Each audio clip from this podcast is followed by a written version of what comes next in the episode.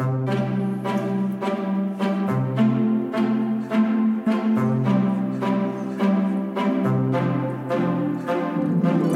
racconti di Roberto Celano.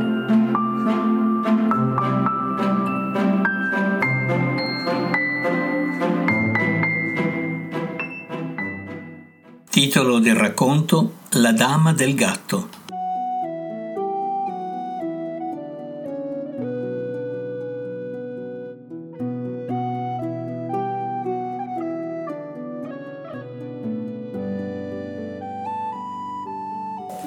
L'estate si avviava fra zeferi fedeli verso altre terre. Prendeva il suo posto l'intrigata autunno che inviava vento e pioggia.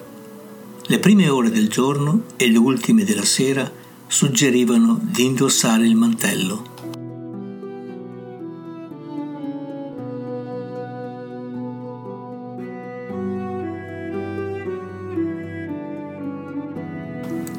C'era chi attendeva da quei movimenti d'aria un malessere ideale, un'inquietudine perseguitante, un disagio annunciato.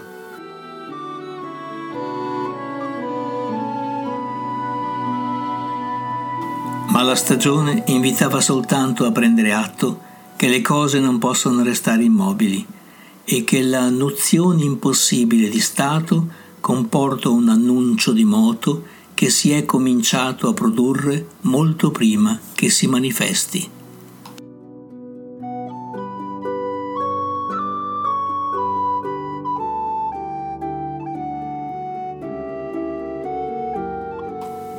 Così scriveva il pittore sul quaderno, al lume di una candela ormai corta, osservando la tela che aveva appena finito di dipingere.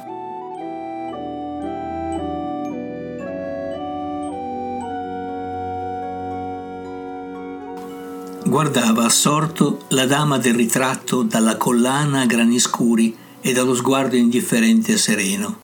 Un ermellino, come fosse un gatto, accettava le carezze dalla sua mano affusolata e gentile.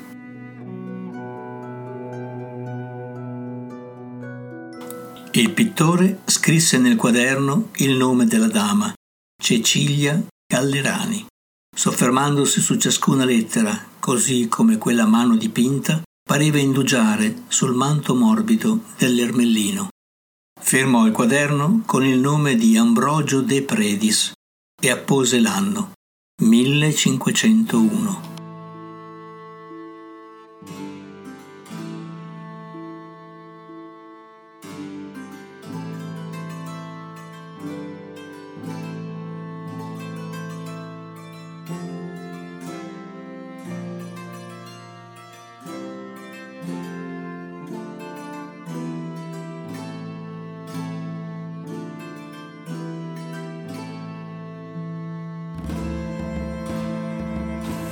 Quella primavera del 1620 aveva superato di un mese il suo splendore.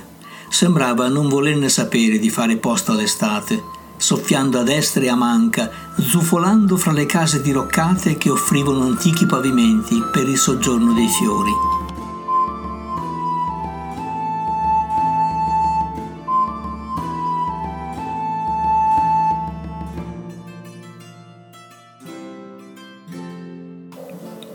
Mentre rincorreva con lo sguardo farfalle che indagavano la sua casa, il pittore si ricordò di quel bel quadro che da tempo stava restaurando.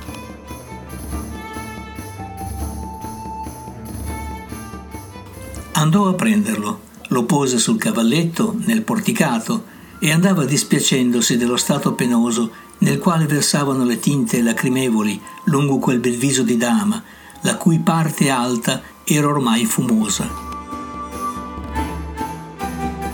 Si vedeva però un rifacimento lento e intenso, intuibile per la breve zona ridipinta e per l'eccezionale restauro.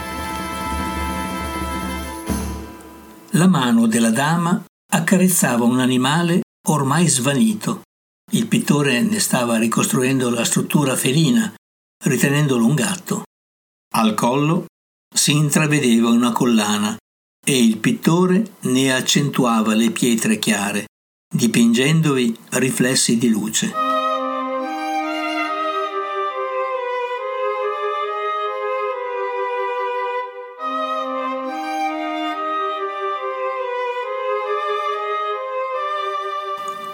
L'autunno spingeva le foglie a vagare per l'aria, senza dare loro tregua quando guadagnavano il terreno. Ciascuno sentiva nei suoi pensieri tamburi di guerra, elettrizzato o impaurito o deciso nel proporsi per il fronte dove Napoleone attendeva i cittadini difensori della libertà.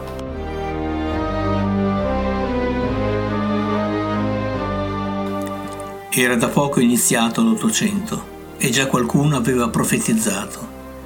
Il pittore non ricordava più cosa preso dal restauro che stava eseguendo su un prezioso quadro del Cinquecento ereditato dal padre.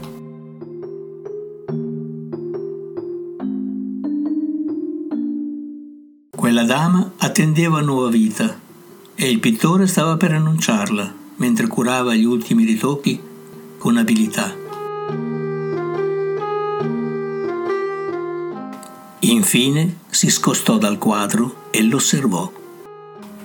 Una dama, dalla collana di diamanti al collo, dal gatto siamese che accarezza in braccio, dallo sguardo rivolto altrove, come a rapire quello di chi la guarda si sporgeva dalla tela e invitava alla sua serenità. Inverno. Il camino acceso scoccava scintille intorno e le pareti si affrescavano di ombre guizzanti che non appartenevano a nessuno. Il pittore guardava dalla poltrona nella penombra che seguiva lo sfavillio della legna bagnata, trillante all'improvviso, quel magnifico quadro del Cinquecento che regnava nella sua casa dal 1901. L'aveva lasciato in quell'angolo dello studio per provare l'ebbrezza di guardare la dama bellissima che giungeva puntuale ai loro convegni. In effetti, lo sfondo scuro del quadro, facendo risaltare la chiara carnagione della dama, si uniformava alla semi-oscurità dell'ambiente e dava l'illusione che la dama si staccasse dalla tela. Da 92 anni quel ritratto era stato messaggero dell'avventura.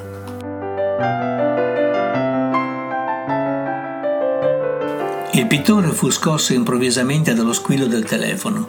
Era l'amico critico d'arte che non vedeva dai tempi della scuola. Federico, che piacere sentirti. Ma certo che ho voglia di vederti. Ti invito io a cena. Sì, sì, ti aspetto.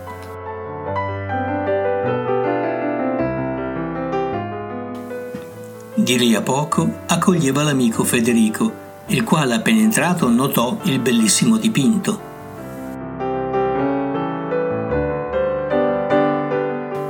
straordinario. L'hai da molto tempo? Federico prendeva informazioni con cautela, anche se subito aveva intuito qualcosa. Tergiversava un po' imbarazzato. Rispose il pittore, si trova in questa casa da tanti anni. Mio padre raccontava che fosse di un grande artista. Federico era come stralunato, agitato, quando bisbigliò. Un mistero così in quegli occhi lo poteva dipingere soltanto Leonardo.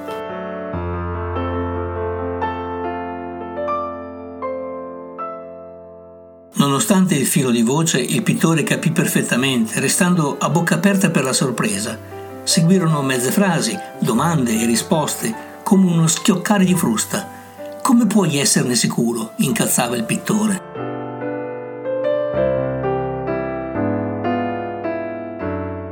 Federico, ormai noto a livello internazionale come critico d'arte, ribatteva No, il mio occhio non si inganna. Infine decisero che l'ultima parola doveva essere affidata a un altro esperto, che avvalorasse la tesi di Federico, il quale non chiese di meglio. Considerato che Federico era del giro, fu relativamente facile ottenere la disponibilità da un altro grande dell'arte. Così, dopo una settimana, il pittore, Federico e il grande critico si ritrovarono davanti alla dama con il gatto a insidiarla come per avere i suoi favori, solo che non offrivano rose, ma sfoggiavano lenti di ingrandimento.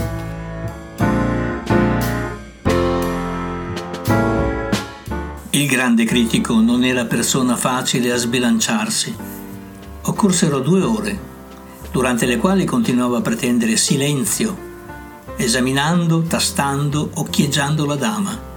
Finalmente parlò e lo fece guardando ora il pittore ora il collega Federico, ma nell'atteggiamento di annunciare una disgrazia, quasi schiacciato dalle parole che andava dicendo.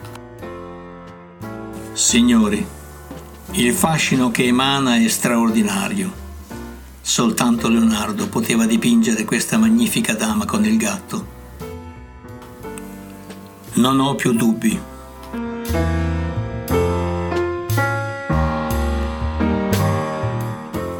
Il pittore scattò in un poderoso abbraccio, ora di Federico, ora del grande critico, che faceva per ritrarsi, compiacendosi.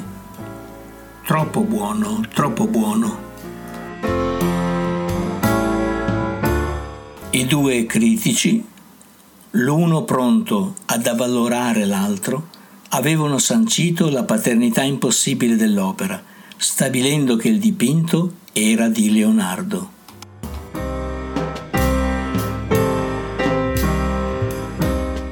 Fu così che il pittore vendette all'asta la Dama del Gatto di Leonardo per 3 miliardi.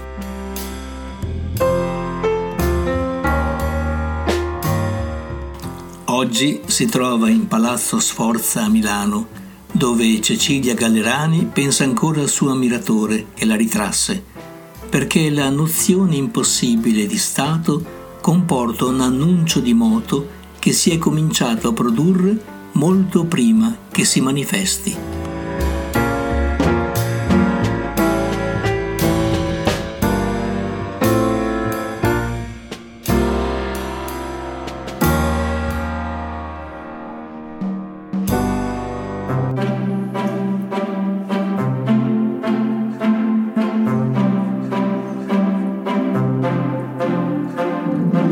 I racconti di Roberto Celano.